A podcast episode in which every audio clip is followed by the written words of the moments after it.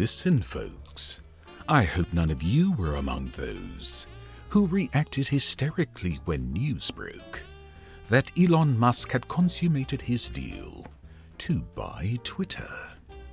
Because as I watched that mass hysteria unfold, I could not help thinking that what we've got here is a failure to appreciate.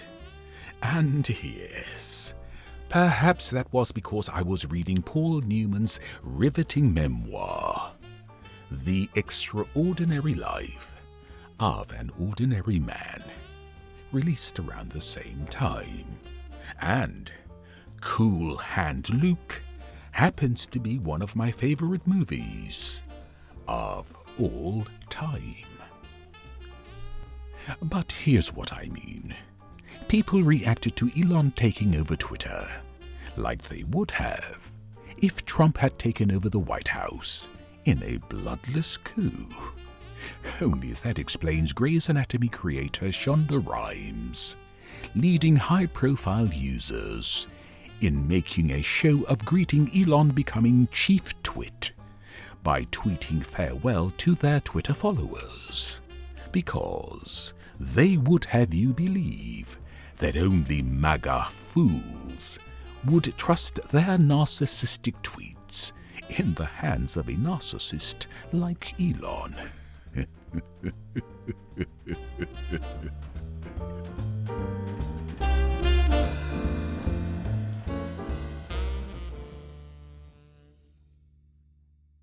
but talk about a failure to appreciate. Folks, this is the same Elon who the US trusts to build self driving cars, who NATO and Ukraine trust to provide satellites to help them fend off Russia's genocidal onslaught, who the US, Japan, and Russia all trust to shuttle astronauts and cosmonauts to the International Space Station. And I could go on, but you get the point. Now, this is not to say that Elon hasn't given Twitter users many reasons to worry. After all, he seems pathologically disposed to antics, intended only to show that while his genius makes Henry Ford and Thomas Edison look like slackers, it also makes P.T. Barnum and Donald J. Trump look like saints. For example, I just alluded to the war Russia is waging in Ukraine. It has the potential of escalating every day into the type of worldwide conflagration Germany caused with its invasion of Poland in 1939. Only the fallout would be Armageddon next time, as President Biden duly warned recently. Yet there was Elon, tweeting congratulations to Dmitry Medvedev, the former Russian president and current deputy head of its warmongering Security Council, for trolling the former British Prime Minister, Liz Truss. And Medvedev did this by mocking her for not lasting longer in office than a head of lettuce. Far worse, though, is that in that same Twitter exchange on October 20, Elon then asked, How is it going in Bakhmut? to which Medvedev replied, as any comrade would, See you in Moscow on Victory Day. Which, of course, is the historical and moral equivalent of Charles Lindbergh asking Heinrich Himmler during World War II, How is it going in Auschwitz? Even so, the Elon funded satellites I referenced earlier are enabling the Ukrainians to send drones, not just to blow up Russian ships, but to kill Russians on battlefields all over Ukraine. So you have to wonder why Medvedev would want to be caught dead, being so chummy with Elon. Yet there he was, too. For his part, Elon famously hinted during his self indulgent gig on Saturday Night Live last year that the very Asperger's that makes him freakishly inventive also makes him fiendishly stupid. and truth be told, that's as good an explanation as any for this richest and arguably smartest man in the world doing so many plainly stupid things. Those things have ranged from needlessly pumping and dumping cryptocurrencies to recklessly inciting anti vaxxer Canadian truckers in their misguided efforts to ape Jan 6 MAGA insurrectionists by attempting to overthrow the Canadian government. Of course, it's debatable whether his insane wealth or Asperger's, which manifests in sociopathic and often racist ways, is more to blame. But Elon seems completely devoid of empathy and unconcerned about the consequences of his actions. Actions, for example, like publishing a tweet just last week insinuating that the MAGA idiot who attacked Speaker Nancy Pelosi's 82 year old husband was actually his gay lover. yeah. Elon thought that was a hoot. And so did the 28,000 twits who retweeted his tweet before he came to his senses and pressed delete. Which brings me back to the hysterical virtue signalling that has so many people quitting Twitter.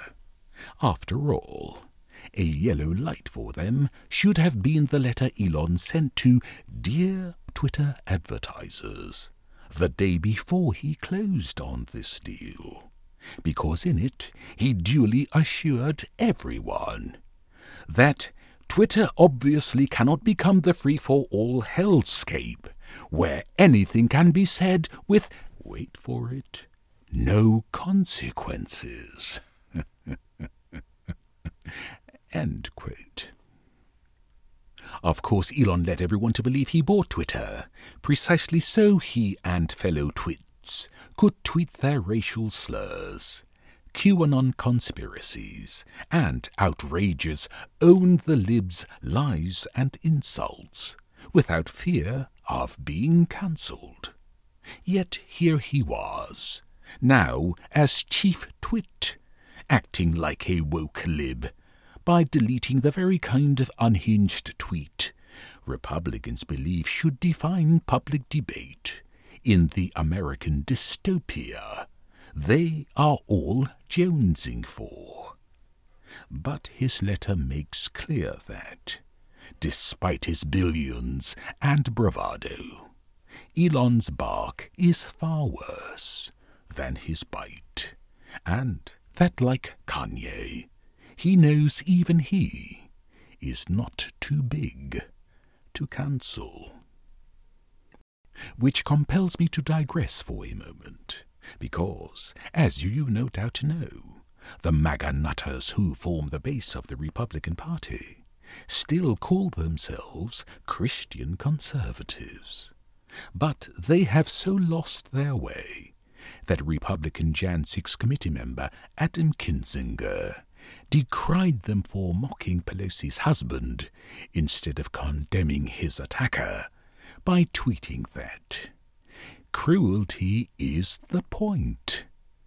The crueler you are, the better your conservative creds.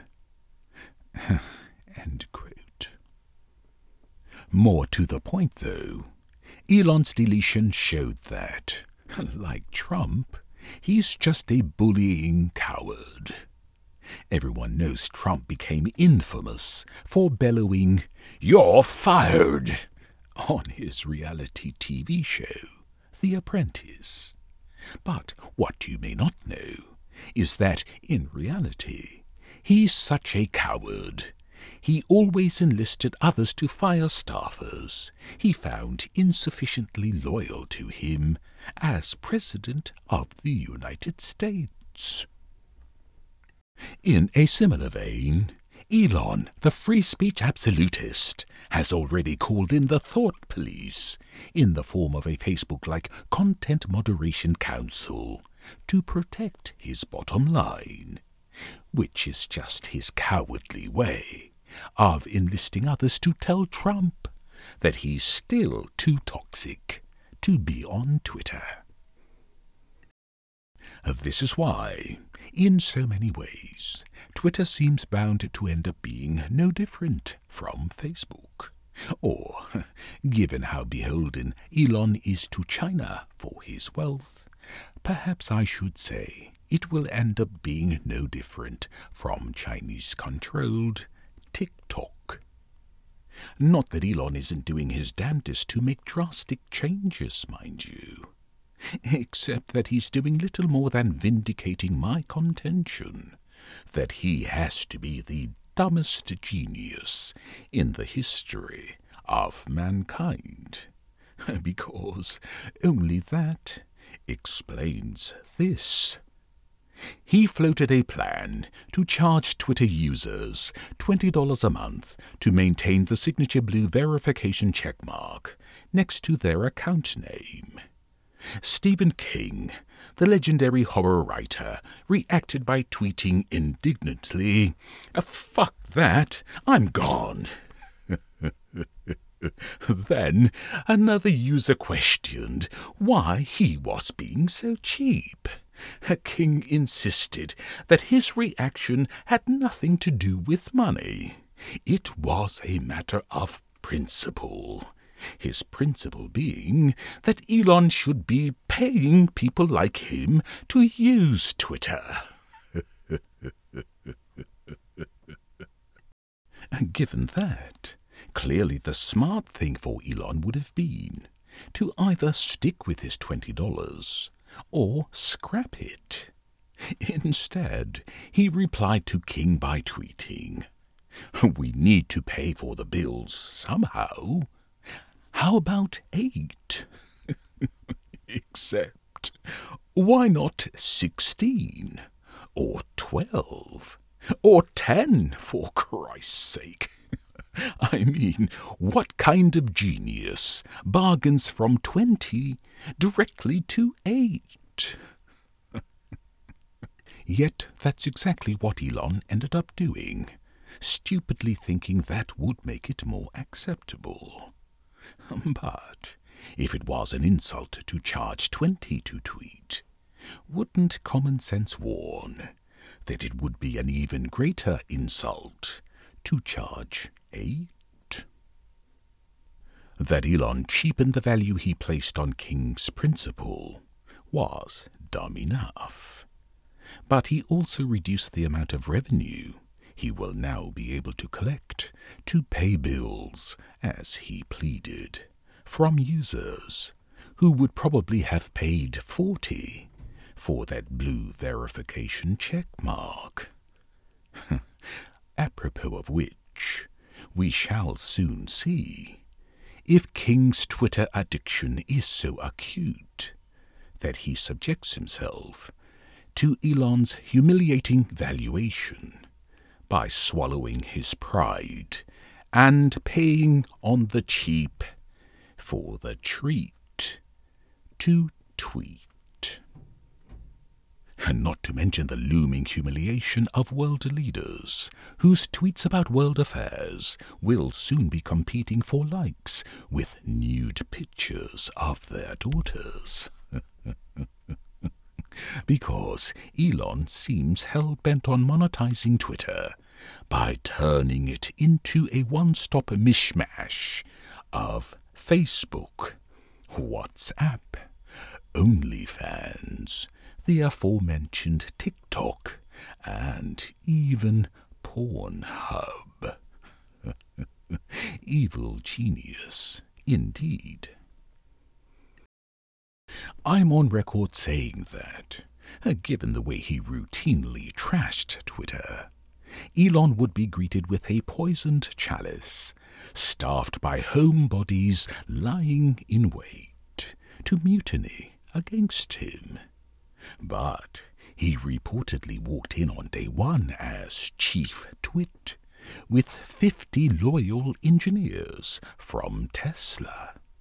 And that might strike some of you as a smart move, until you learn about the dumb move he made today. Because he cut half of the very employees he needs to ensure that Twitter does not become the free for all hellscape which will cause those dear advertisers to cut him the way he just cut those employees. Unsurprisingly, they have already filed a class action lawsuit claiming wrongful termination under the federal law that requires 60 days' notice for employees. And, thanks to Elon doing dumb and dumber things, they have a good case, which means that his money pit purchase of this company for 44 billion will now cost him billions more. Apropos of which, I feel obliged to also note here that it's probably only a matter of time before Elon's notorious lack of empathy makes the few blacks who remain employed at Twitter feel so aggrieved that they file the kind of racial discrimination lawsuits their counterparts at Tesla and SpaceX have filed. Regular readers of my blog know of my abiding aversion to Twitter. Here, for example, is what I wrote in a post titled emphatically enough why I Hate Twitter on February 1, 2013. Twitter has about as much redeeming value as Twinkies, and the mainstream media are no better than hostess in this respect. Because the contrived tweets, i.e., junk thoughts, of self promoting buffoons like Trump, would never enter public consciousness, let alone public discourse, if networks like Fox News did not routinely report them as breaking news.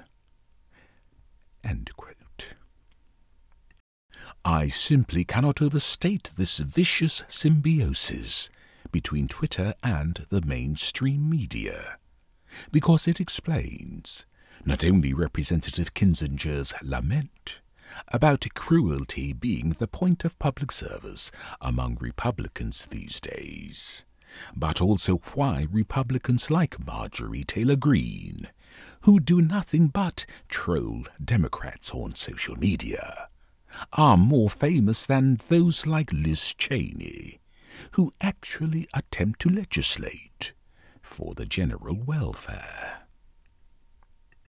After all, it's as if Republicans like Greene and troller in chief Donald Trump wake up every morning thinking of the most outrageous things to tweet, knowing full well that, like Pavlovian dogs, talking heads on CNN, MSNBC, and other mainstream media will spend all day venting faux outrage about it. For ratings. Then, of course, there are the monkey see, monkey do ordinary folks. Which is why every twittering twit in the Twitterverse seems to think the only way to get the attention they all seem to crave is to be as cruel contentious, and or racist as possible.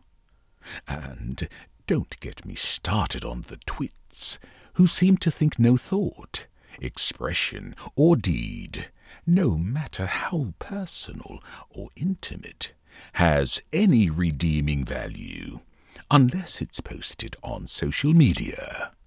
I mean, have you noticed, for example, that tweets of condolences often seem intended more to draw attention to those tweeting them than to comfort those who should be receiving them?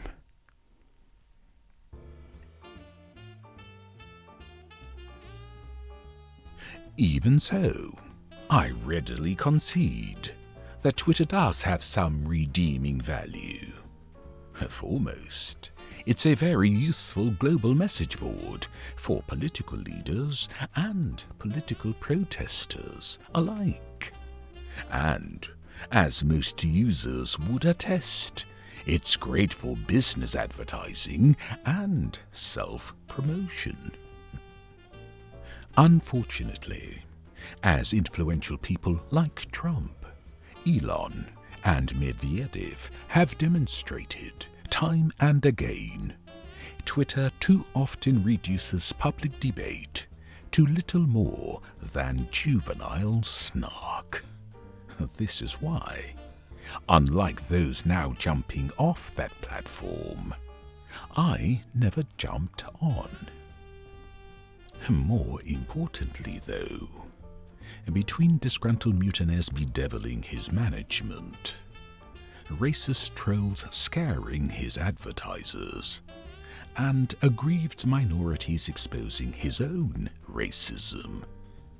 I think Asperger Elon will decide within six months that Twitter has become like his Hyperloop a boring, money losing failure. And he too will jump off accordingly.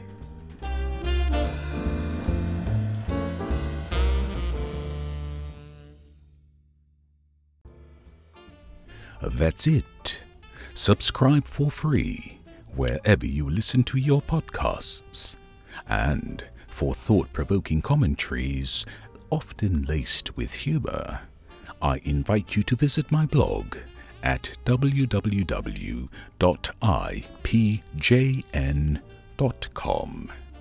Thank you for listening, and until the next Talking Opinions, goodbye.